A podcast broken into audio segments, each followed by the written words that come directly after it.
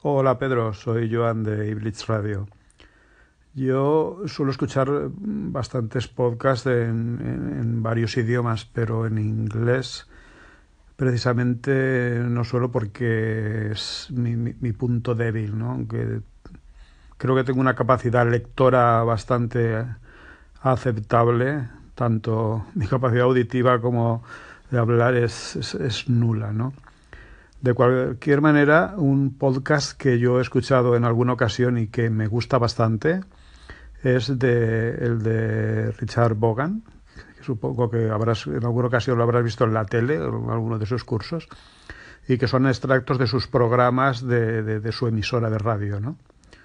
Te voy a dejar, creo que se puede hacer, en el título del calling te voy a dejar el enlace. ¿Vale? Nos oímos. Hola, saludos. Escuchaba tu reciente fragmento en el cual mencionas tu interés por eh, practicar el inglés. En ese caso, eh, me permites la oportunidad de recomendarte un podcast que lo he disfrutado mucho porque además de tener una dicción lenta y, y muy clara, es también eh, poseedor de un alto sentido del humor. Se trata de Daily Easy English Expressions.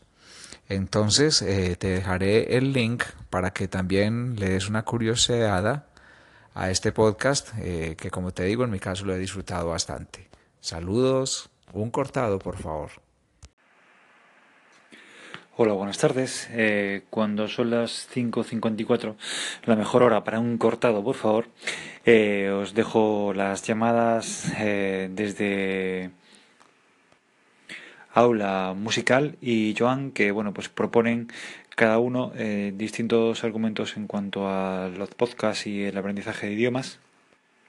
Por mi parte, decir que ya he encontrado a una persona que durante, bueno, pues vamos a empezar con una hora a la semana, una chica bilingüe y, bueno, prácticamente nativa porque sus padres son, son ingleses y vamos a empezar con, un, con una hora sobre todo en unas conversaciones tipo business, de reuniones, eh, no en este caso negocios, pero bueno, con un perfil muy, muy médico, muy social y bueno, pues donde toque hablar en donde corresponda de Europa sobre la situación de España eh, por parte de afectados de una determinada patología que afecta en este caso a, a la visión mayoritariamente.